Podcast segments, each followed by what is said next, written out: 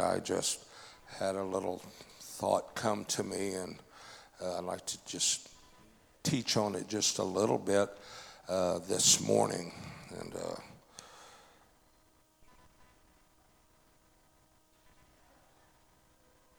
it's in Proverbs 6. We'll just start at verse.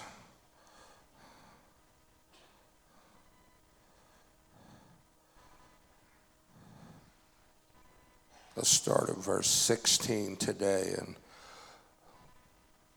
Solomon is dealing with some things just prior to this. Uh, and when you get down to verse 16, it kind of brings it all to a head, everything in this chapter that he dealt with before, and uh, kind of brings it down in the next uh, three, four verses here. And uh, I just wanted to deal with this just a little bit this morning.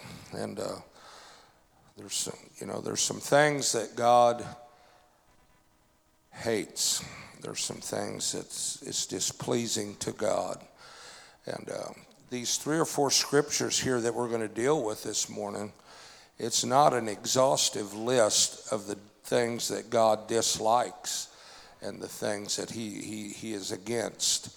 Uh, this is just about seven things here that we'll, we'll deal with this morning and uh, probably won't be very long, which will make a lot of you happy probably this morning. And, um, but uh, just to deal with these. And, and Solomon is coming along and he's talking about, and he begins to deal with these six or seven things that he hates. One of them he terms as an abom- abomination. And uh, I, I, begin to look at this and, and, and wonder, you know, just why did specifically these things, uh, these seven things right here uh, that God said he hated. And uh, Sometimes we have things happen in our life that remind us of something that we've been through, and it brings up a, a feeling of maybe dissatisfaction or stirs up anger, just according to whatever, excuse me, the situation is. And when these things happen, or something is said, or something uh, happens to you, and it brings back this this tra- maybe a tragic memory of something uh, that you've been through and hurt that it caused you. And sometimes it's easy for us to step up to the plate for somebody maybe that we're seeing being bullied or somebody that is being mistreated and somewhere through life we had that same experience and it's pretty easy for you to step up and put the brakes on the situation that's going on and, uh, you know, sometimes people will look and I wonder why that made him uh, so upset. I wonder why he got so irate. And um, I, in teaching, I have talked about situations before as I was a young boy growing up. Uh, the way that some treated me and the way that I was done, and it uh, it put an anger in my heart. It put something in me that I couldn't forget, and it took me a long time to uh, get over these things, Brother DJ, and to get rid of the feeling someday I'll get even. Someday I'm go- they're going to pay for what uh, they done to me. But as age progressed and uh, uh, hopefully a little bit of wisdom got involved, I was able to forgive instead of get even. And uh, but a lot of times we talk about if you can't forgive, forget and uh, or forgive and forget. And if you can't do both, just pick one, whichever one. Just forget it or forgive them. And uh, a lot of times I've had to forgive because the scar was a little bit uh, deep and it left a remembrance. Uh, even though I forgave, I didn't forget. And occasionally during conversation, it'll come up, and before you know it, you're uh, making uh, relevance to this situation in your conversation. And so uh, things happen in our life, uh, and it puts a mark in our mind that uh, we never forget in past experiences. And I, as I looked at this today, I thought, well, maybe uh, this is why God hates these situations uh, as much as He does. And uh, starting at verse 16, it said, These Six things doth the Lord hate. Yea, seven are an abomination unto him. And I looked at this word hate, and it's to feel intense or passionate dislike for someone. And if we just took a moment to think here this morning, some person in our life, somewhere along the way, this could pop up. There'll be a specific person that could come to mind this uh, today uh, that has a uh, intense passion or dislike that you have for them or a strong aversion to something and uh, it's to hate that. It stirs up something when things occur later in life, and it makes you you think back. And uh, uh, I, I, and said in the, the seventh is an abomination. It's a detestation, a hatred, a disgust, a hostility raised above one's surroundings. It goes beyond that. Lying tongue, not telling the truth. Hallelujah. Jesus Christ Himself in Matthew 26, knowing it would cost Him His life, told the truth to Caiaphas the high priest when he began to question in him. Sometime, now, Brother Nathaniel Sampson has a little saying. He said, a lie is an abomination in the eyes of God and a present help in the time of trouble. Well, that I don't feel like that's a true. Uh, sometimes we make it that way, and especially our children when they know that their tail is in the wringer. If you'd allow me to use that terminology this morning, you know it's easy uh, to deny. Uh, no, I didn't do that, and no, I, am not guilty of that. And uh, we were talking the other day about the little boy that pushed back in the days of outhouses, that he pushed the outhouse over. And his grandfather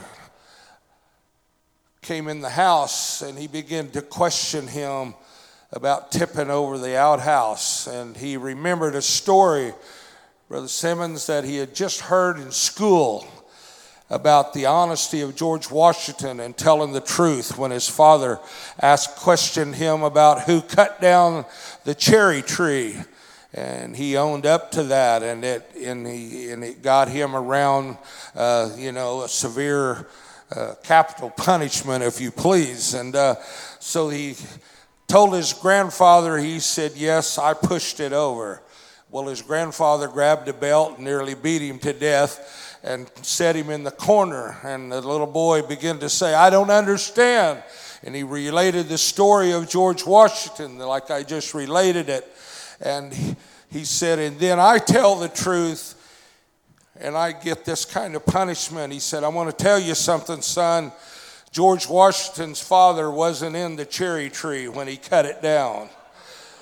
And so, but sometimes you know we want to we want to use things to our advantage even if it's uh, uh, not the truth and sometimes if we tell the truth we think it's going to justify the wrongdoing uh, that we've done but he said a lying tongue or a proud look and a lying tongue and i looked at that uh, that word uh, you know pride and uh, it's having or displaying excessive self esteem or raised above one's surroundings. You think you're better than anybody else. You think you're superior uh, to everybody else. And that, that is a look uh, that God hates. And, uh, you know, I feel like he faced that in the Sanhedrin court. I feel like, uh, you know, the priest and the, and the religious uh, uh, sect of that day felt like they were above uh, the Messiah. They uh,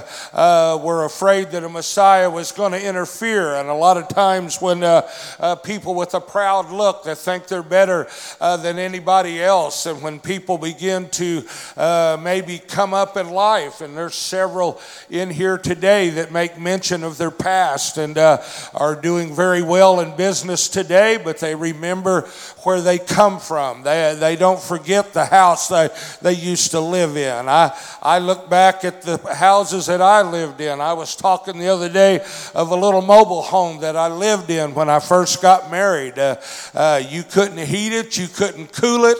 Uh, it. Ice got on the inside of the wall. And, uh, but today I'm, I'm blessed to be living in quite a bit better home than what I lived in 46 years ago. But I, I don't try to be lifted up. I just try to act like I've lived in the same old mobile home that I've always lived in. I don't want to be prideful and I don't want to be lifted up. And I, especially if I feel like it's the blessing of God that got me to where I am today, I don't want to feel like that I'm a cut above. I realize today it's only by the mercies of God that I've even made it as far as I've made it in life. And so, but that haughty spirit, that, that prideful, better than, uh, uh, better than you, God doesn't like that. He, uh, uh he remembers. It takes him back to a day uh, uh, when whatever he done, whoever he healed, he went around, the Bible said, doing good and they hated him for it. He was infringing, uh,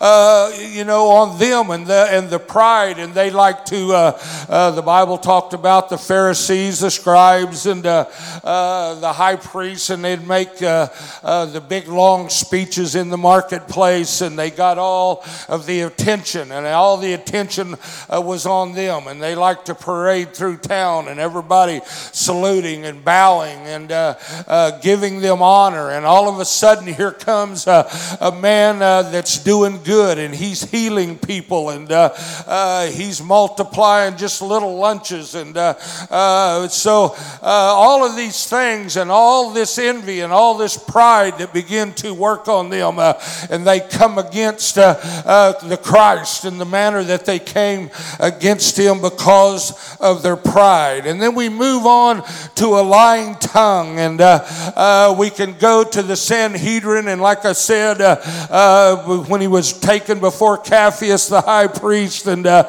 and begin to question him, uh, uh, they couldn't find anything. They had men of Belial that come in. They accused him of blaspheming. They accused him of about everything that they could accuse him of. and to sit there innocent, it's, it's, it, it's a hurtful thing to know that you're innocent and to be uh, here 20, 30 years ago, uh, uh, there was accusations brought against us. And, uh, uh you know, it hurt, you know, that people would even think uh, because I tried to live above that dishonesty. I tried to live above all of that. And, but through, through pride, through malice, through envy, all of these accusations was being brought against me. And it, it let me know what hurt really is. It caused me to view the judicial system uh, in a different sense, maybe than what we always viewed it. And I know there is guilty people out there, and I know they go to extremes, maybe uh, uh, to prove the innocence uh, or the guiltiness of, uh, of different individuals uh, in our welfare system today. But to know that some are being falsely accused, to know that there is simply an agenda that someone has has in their heart uh, against anybody, and they seize this opportunity uh, to get even. And so they just tell things uh, that are not true, and they may tell it in a, in a form that, you know, uh, uh, they could, you know, j- just un- unjust and un- untrue. And the Bible talks about uh, unjust weights, and the Bible's very specific about weights and measures and being honest with that. And I know of instances that people done different things uh, uh, to change the weights and measures. I've heard people talk about that's in the scrap business, uh, uh, take an old refrigerator, lay it on its back, and fill it, you know, half full of water, or the fuel tanks uh, of the cars that they're taking to the scrap yard, and they'll they'll fill the, the tanks up with water uh, just to add that, you know, eight pound to the gallon. Don't take long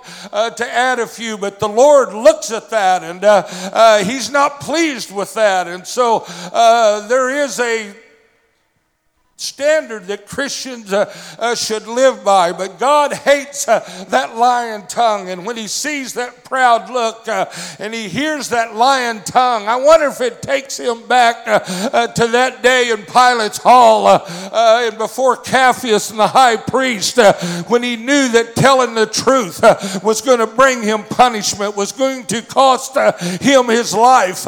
yet He looked them in the eye and said, I am the Christ in so many uh, words. And uh, uh, they begin to scream and, and, and call, uh, talk about treason uh, and blasphemy, about exalting and making himself equal with God. God, he, Jesus Christ knew that wasn't the truth because he was God manifested in the flesh. and so the, the lion, the proud look, and the lion tongue, and the, the hands, the Bible talks talks about that shed innocent blood. And I think of the Christ as he sat in Pilate's hall and he listened to these accusations. They, he began to listen to the things that was brought against him, knowing that he had never done anything but raise Lazarus from the dead and feed 5,000 hungry people uh, on a hillside one day. Uh, uh, Jairus' daughter was sick. Uh, uh, he raised them and just all the miracles that he done and all the children uh, that were brought to him. And they began to talk about crucify, crucify, crucify. they offered them a thief that was proven guilty of his crimes a murderer, a thief, and uh, offer him, uh, uh, said, Look, I'll let you, I'll release to you Barabbas, uh, uh, and we'll let this man go free. And they said, No, you give us Barabbas, crucify him, crucify him. Uh, and I'm thinking as maybe Solomon is writing this scripture under the inspiration of the Holy Ghost as he was writing this, and he's talking about these six things uh, that God hates. Uh, are we sitting here today with a proud uh, look? Are we sitting here with a life uh, full of uh, self esteem and pride uh, and better than anybody else? And because we recently got a promotion on the job, we think that makes us better than anybody else on the job when the janitor is being just as faithful to his job as you were to yours. And we try to raise and lift ourselves up, uh, maybe lied to get that promotion, uh, uh, maybe incriminated somebody else uh, uh, that was innocent, but we made them look guilty. we could be put into the position that we was desiring to achieve and the thing we were striving to accomplish. and God is sitting there looking down at us, and there's an anger, there's something seething on the inside Uh, of him as he looks uh, and he sees how we're carrying on, uh, uh, maybe around our sinner friends uh, at work and people in the community, and he looks uh, how we're treating them. and we're bringing this bad reputation on the church. and if that's a Christian, I don't want anything to do with the church. I'm here to tell you, tell you today that God hates the proud look. God hates the lying tongue. God hates those uh, uh, that shed innocent blood uh, and put others down to achieve what their flesh is desiring to achieve.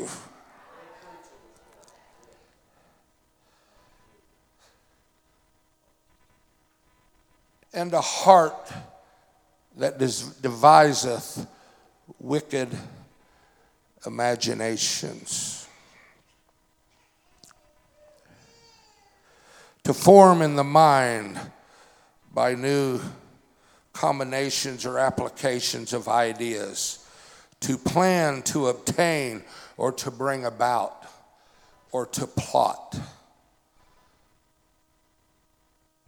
Maybe the Lord's looking back at maybe when Naboth refused Ahab his vineyard. The Bible said it was his inheritance. There's some things I can break around the house and pretty much get by with. But there's some things that was handed down from grandma. There was things that was given to me by my dad. And if I break those, it's, it's bad. It's bad. And uh, if it was just mouthing me, I could probably take that. But when they break down and they're sobbing, and that was my mom's, and her grandma gave it to her, and she gave that to me. And, and so, uh, you know, uh, when, the, when this happens, I mean, it's hurtful. And so maybe Ahab looked at this garden, but it was Naboth's inheritance. And he goes and he tries to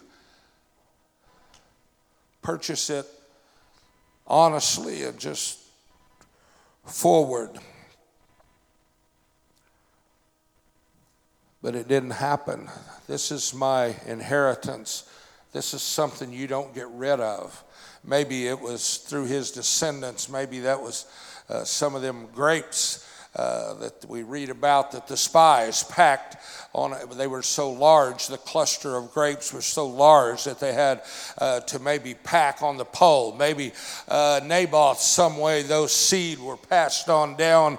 Uh, they started them a vineyard, maybe, you know, out of that seed. And this, this is something special. This, uh, th- th- this is my inheritance. And sometimes uh, people are so easy to just give up their inheritance and or their walk with God if you please, because they're, in, they're intrigued by some weak and beggarly element uh, in the world. Even though Christ gave everything for us, we said in the church today, and we have the little things that we desire and we want to hold on to, and we're, we're not willing to give up, and we hold on to them. Uh, but God, when, he, when Christ uh, went to Calvary, He gave it all. He gave His life. Uh, and in the midst of that, He gave His stripes uh, uh, was for our healing. He was bruised for our iniquity. Uh, he was wounded for our transgressions. Uh, uh, but, but by his stripes we're healed. Uh, and while they were taking his life, he still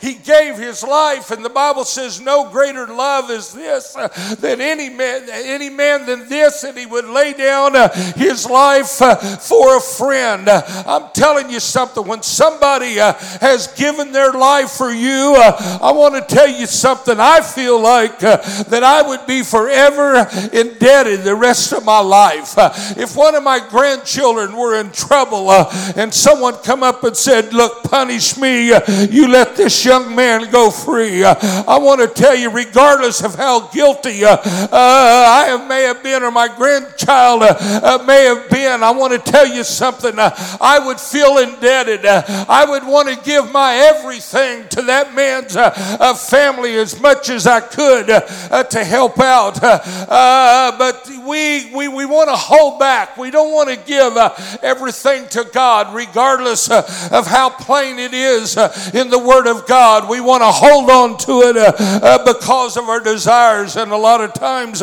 we plot evil ways to get by with this and connive and to do what we want to do. but anyway, as Naboth refused the offer uh, uh, from Ahab, Ahab. And Ahab, no doubt through pride, he wanted this vineyard.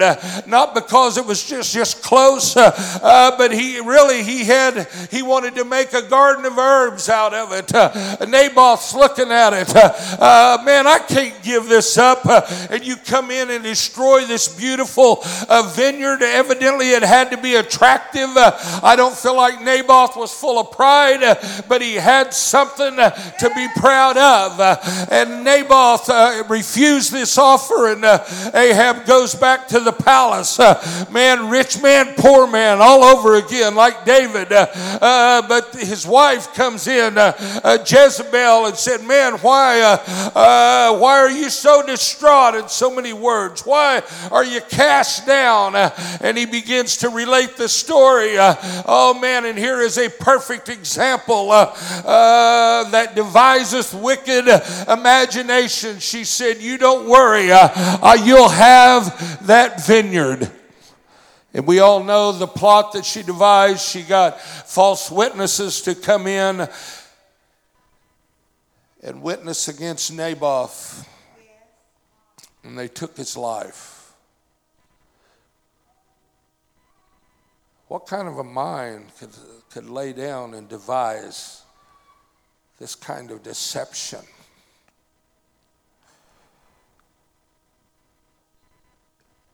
Wicked imaginations. I want to tell you something. I preached a few weeks ago about the heart. Someone said, Well, I just go with my heart, I just follow my heart. Everything I find in the Bible, that's not a very good decision. The Bible said it's exceedingly wicked. Who can know it? You ever just been going down the road and some of the stupidest, craziest thoughts go through your mind? That you have to say, Lord, forgive me. Why was I, why, was, you know, it's, it's just like David in the Psalms. Man, he's renewing. What's he doing? He's renewing his mind. Was he going through adversity? Yes. Was he being falsely accused? Was, uh, uh, you know, someone devised wicked imaginations against him and uh, uh, putting it into effect. I think it's Micah that talks about woe to them uh, that lie up on their bed and devise wicked imaginations. Uh, and then when the morning is light, they go out and they practice uh, the thing that they've laid there all night to scheme or to rook or to uh, take people and take advantage of them. And con artists that they lay and they just figure out ways they can could con somebody without having to literally uh, uh, get a job and support themselves. This is, uh, as far as I'm concerned, wicked imaginations, and they devise these techniques and uh, uh, these con artists. And man, uh, you've worked all day and slept all night, and man, here comes this cat that he's devised. He knows how to make his presentation, and it's happened to good businessmen in this community. And one of the the uh, bookkeeper for one, my father in law, one of them bookkeepers, uh, uh, was selling insecure bonds, and there wasn't really nothing uh, uh to what he was selling. And uh, uh, he wound up doing prison. I remember going to the jail and him being a custodian in there. As far as I concerned was concerned, he ought to have been handcuffed and in there not having any freedom at all. I went to an old man about 80 years old. He was a machinist over by Newtonia, and he still had to work. And the reason that he had to work, because this man that I'm talking about took his entire life savings. He was a machinist uh, all of his life. And this, uh, uh, this man that I'm talking about devised uh, uh, and, you know, um, conjured up this way and took and not just this gentleman only, but it touched me to see this man in his 80s still working on a daily basis to support himself because he had lost everything to a man uh, that devised wicked imaginations. And so, God, uh, he's sitting there suffering, and uh, uh he can feel our pain in these areas uh, because he has faced up to this point everything and through the, through the courts, uh, judicial system of that day. He, he faced all of that. And uh, feet that be swift in running to mischief. Man, how many has ever had a kid that can just from one thing into another? I know that wasn't me. You can ask my mom. I know that wasn't me.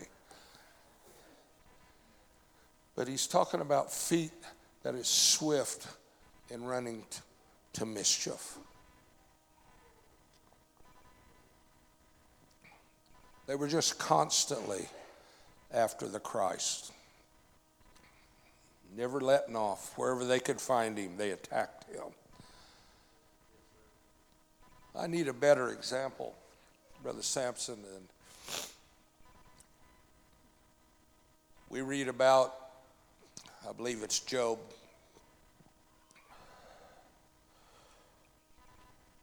Job 1, uh, 7 and 8 where the sons of men were coming before God.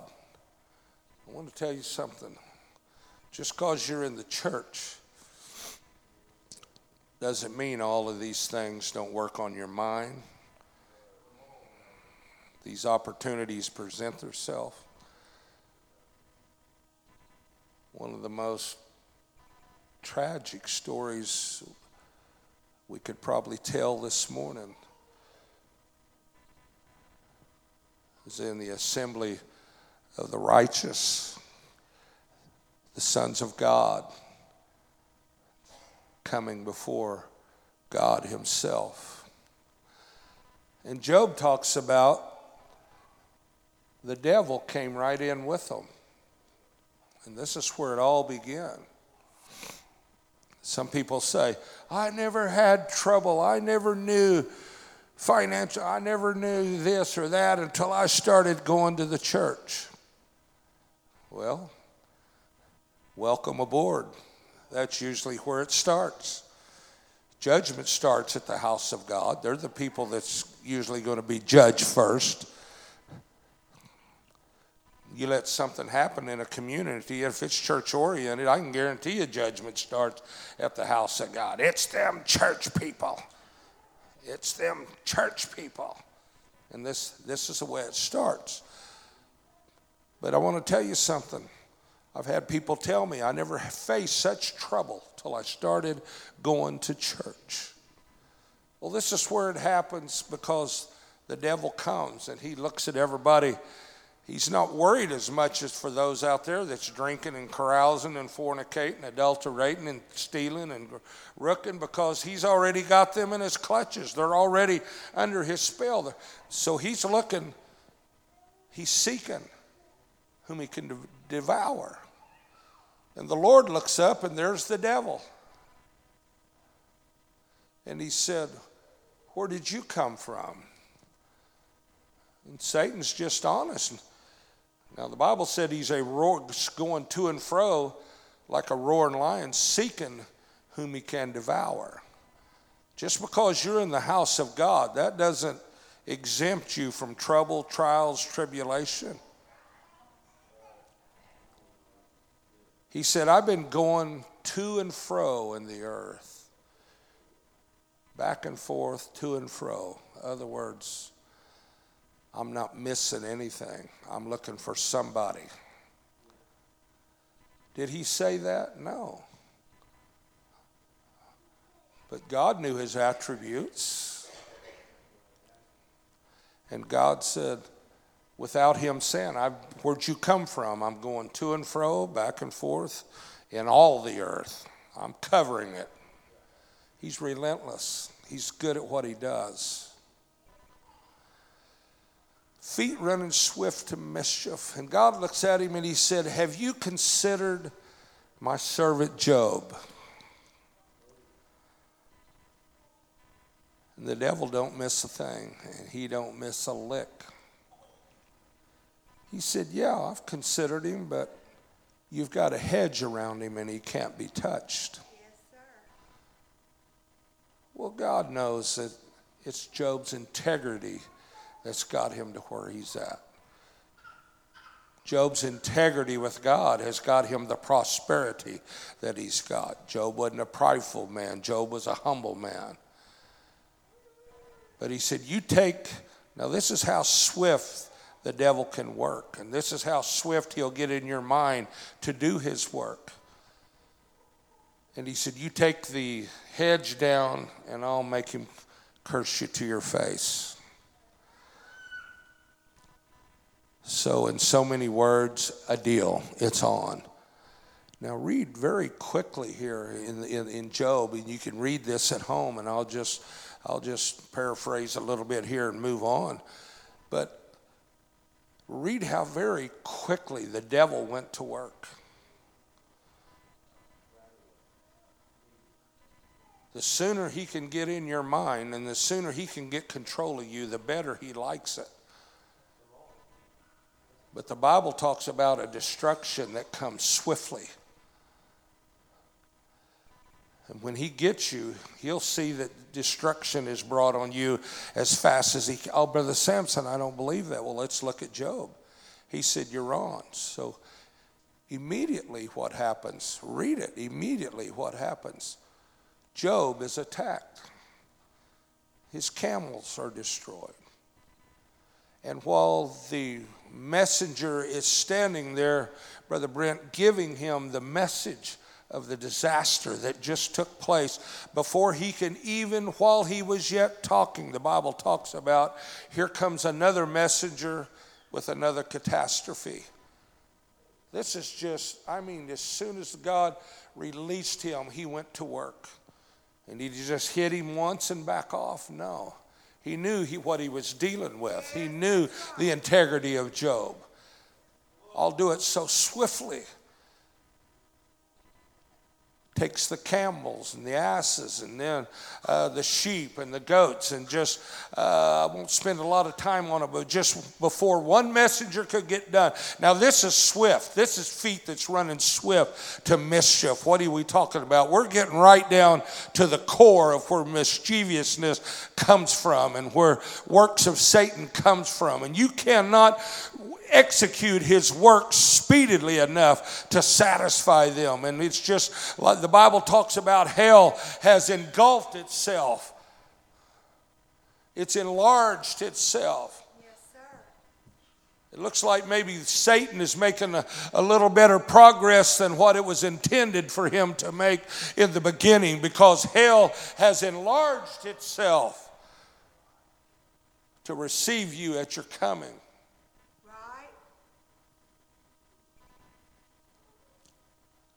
Messenger after messenger. This is how quickly Satan worked. And God remembers this, and he remembered what Job went through. And Job still maintained his integrity. In the next meeting, well, how did it go? And he said, Well, Job serves you for naught because he is so wealthy and so rich. He passed that test.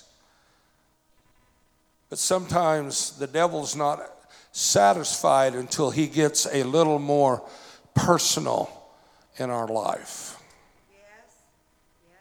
Very sweet. When all the cattle and all, all of his, all, all everything is everything was gone. His children, everything that meant anything. He comes back and he wants to touch his health. And God again drops the barrier, but you can't touch his life. You see how very quickly Job is covered from head to toe with boils and such misery.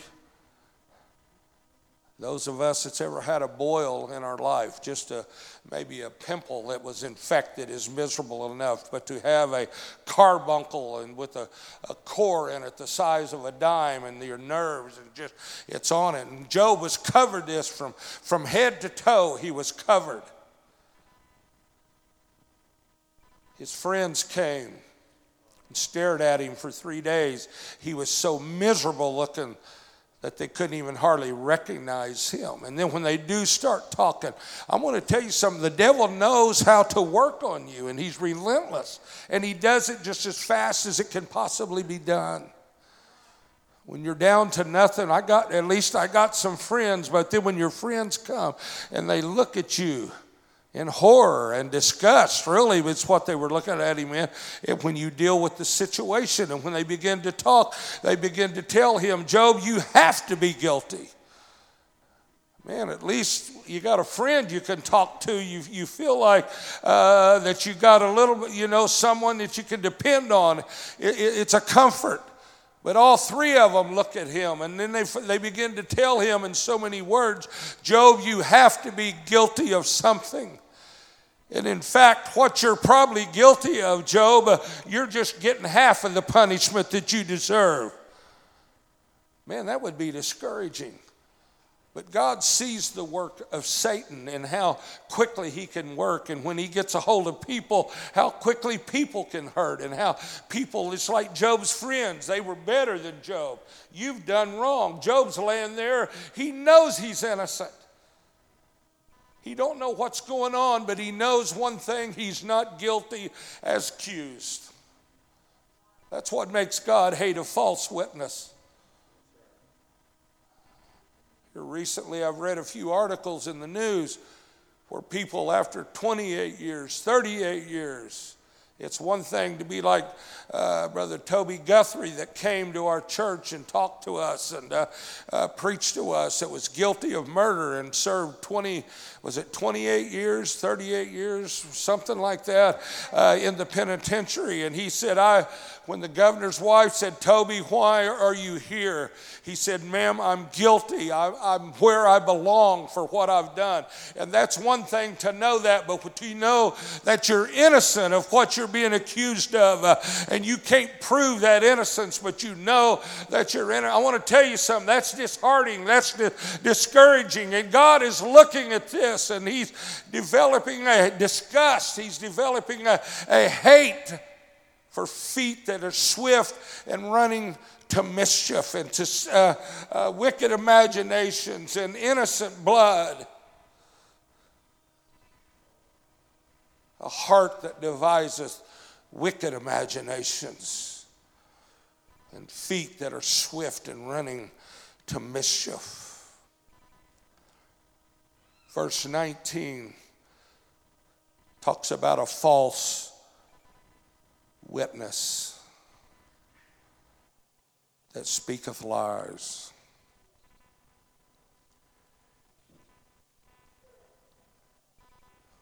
Pretty much just covered this with the wicked imaginations, bearing false witness. Being accused of doing it when you know that you didn't do it. And he that soweth discord among the brethren.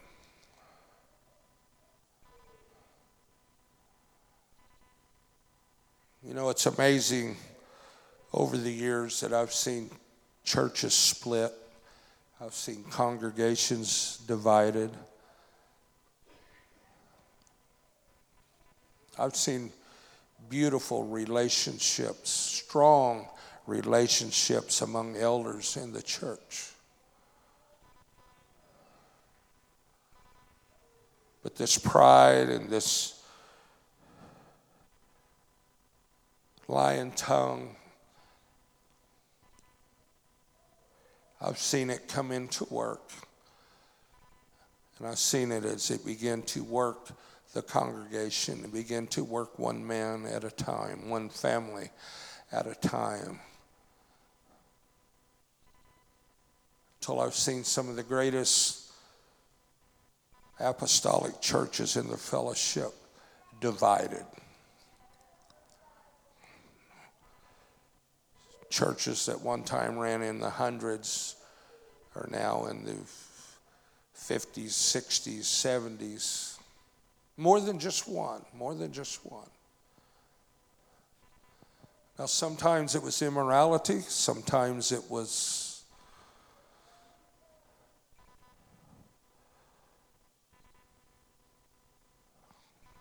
false doctrine that led to these, but more often than not, it's just somebody that didn't see eye to eye that what was going on and could not rest, could not rest until they done the damage that they desired to do.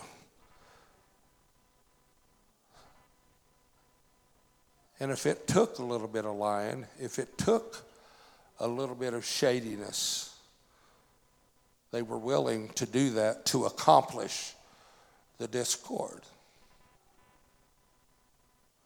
Fortunately enough, in a community and in a church, somebody can very quickly recognize the airhead that's there just to cause trouble. And, and really, they just they want to draw attention more, t- more often than not to themselves.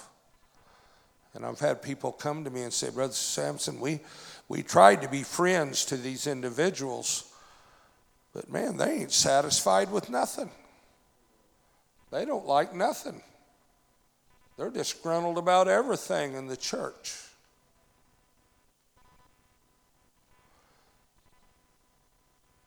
So they begin to sow this discord. And if it's being a little shady, if it's lying a little bit, it doesn't bother them. And they, and they bring this about until pretty soon you got trouble in the church. You got people that no longer even want to come to the church. If that's the way they are, I'll be better off just to stay home. No, you'd be better off to pray for them. And just because that you get odd in your heart against somebody and you want to harbor that and not forgive or forget it, as I was talking about earlier. But the Bible said when you come to the altar and you get down to pray and you realize that you have this thought, you have this grievance, you have this disagreement with somebody in the church, the Bible said you just leave everything just like it is right there at the altar and get up and go get it fixed. Just go fix it. Just get up and go say, hey, what I accused you of, that's not right. What I thought someone did, that's not right. You know what it does? It stops this discord. I mean, you can go into a restaurant in the morning and somebody in the community they don't like this and they don't like that and they, they and what they do they just keep going. They try to get them a gathering. They try to get people on their side. And you know they know they're, they're probably wrong but they want to be right so bad and this is the only way in their weak mind kind of like profanity. It's the supreme effort of a weak mind trying to express itself forcefully. Well it's the same way with with gossip and discord. And they're, they're doing this because they've never accomplished any kind of achievement, outstanding achievement uh, of any significance that anyone would even really care to listen to them uh, about their wisdom or input about anything. And so they, they do this discord thing because, you know, this flesh loves to hear things.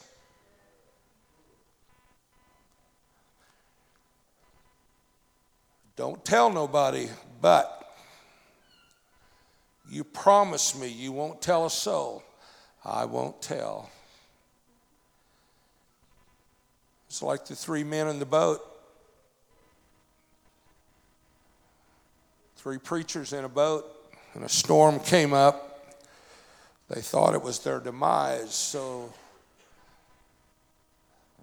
they decide that open confession would be good and get these secret sins off of their heart. Let me tell you something. You need to, unless you got audit with your brother, you need to take them sins to God and lay them at His feet. And so they begin to confess. One of the ministers confessed that he had a problem with drinking just a little bit when things got rough and couldn't handle it, you know, just a little to settle his nerves. And sometimes he drank just a little too much. And I just have this problem, and I, I want y'all to forgive me. I want God to forgive me. The next preacher begins to talk about he's got a problem with women and lust, and he just pours it out and tells every you know all the feelings he had for whoever and just spills his guts come time for the third one. And about that time, the rough water and the wind subsided a little bit, and the need for confession probably wasn't. And he looks at them and he, they said, Now, what's your problem? He said, My problem is gossip. I want to tell everything that I hear. And I can't wait to get to the shore to tell everything that I just heard. A lot of times that's, that's the way we are. Our nature, this flesh, feeds on that. Something can happen down the road. We want the goriest detail. We want in detail of what happened. Man, don't miss a thing. Got an ear like a megaphone man, just I want to hear everything that I can hear because I got to have something to tell. One man said something about a lady in a certain community. He said, if there ain't something happen by noon, she'll make up something. But sowing discord, how much better off would we be say, okay, God, they done it. I know they didn't mean to do it.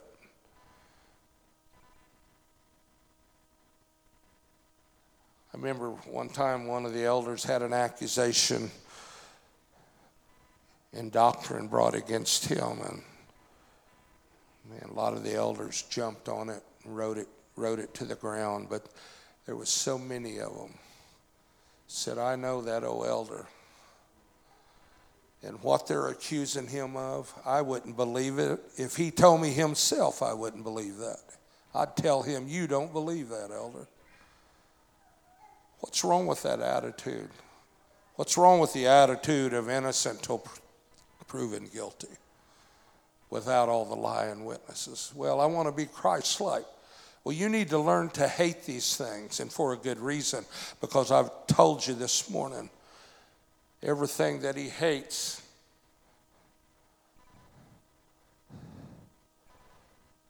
The seventh was an abomination. He detests this sowing discord worse than he hated all of these other things. He hated them, but this sowing discord, the seventh, was an abomination unto God. Oh, Brother Sampson, as they come to the music this morning. I, like I said in the beginning, I know this is not an exhaustive list of the things that God hates. We could go on and on and on. We can deal with lesbianism and homosexuality. Homose- God detests that. The Bible said it's an abomination unto God. There's some things he hates, but then there, there's some things that he detests. It's an abomination. What kind of a shape is America getting in? All the abominations, very abominable things coming down the pike. And we're just really getting started if we don't get somebody that can turn this thing around. But God is sitting there and He's hurt at these things. This, this, this stirs up something uh, uh, that He went through in Pilate's Hall. It stirs up when He come to, uh, uh, to be a Savior to the world and He was rejected. He was, he was lied on. He was, uh, uh, you know, false counsel and all of these things. And all He ever did was good. And the devil knows how to work on each and every one of us here this morning. Well, they've said this about me, and they've done this to me, and this ain't right, and that ain't fair. One person in a tragedy when one of their only children was taken out. Where was God when this tragedy happened? He went to his minister and said, Where was God when this happened? He was the same place he was at when his only begotten son was on the cross for you. That's where he was at. We take prayer out of the school, we take Bible out of the school. One of the first things they issue in the penitentiary is a Bible. I think it ought to be turned around. But somewhere communism or somewhere they know how this works, and that's why it's the exact opposite.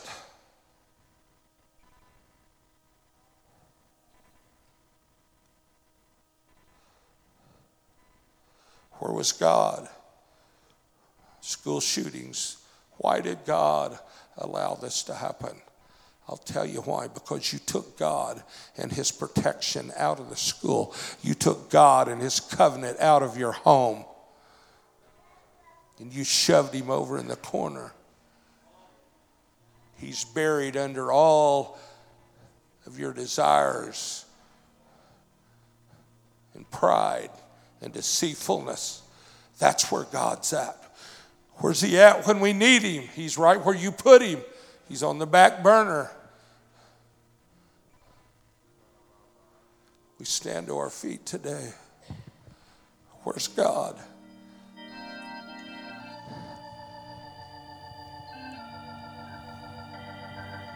When you begin to compare what you're going through in reverence to where God is in your life.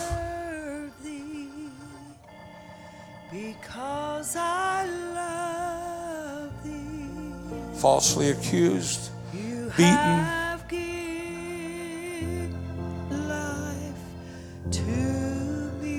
That's why God hates sin like he hates sin. because He's already been through it, He's already experienced it. You don't know what I'm going through, Brother Sampson. Compare it to what God went through for you and I today. Compare it.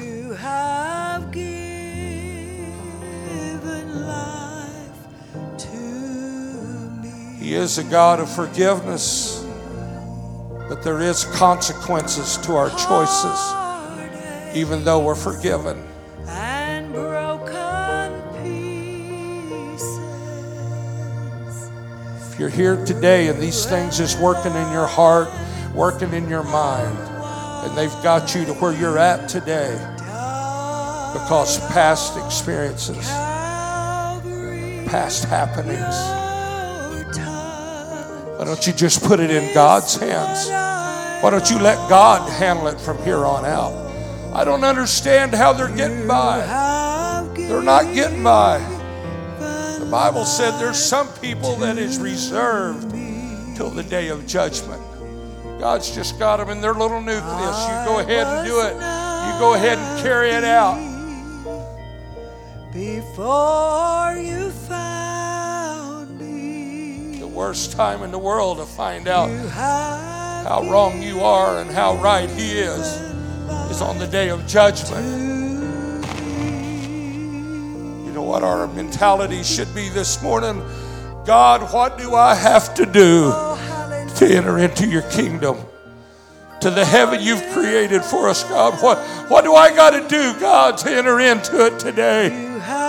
What must I do to be saved? They asked the disciple, What must we do to be saved?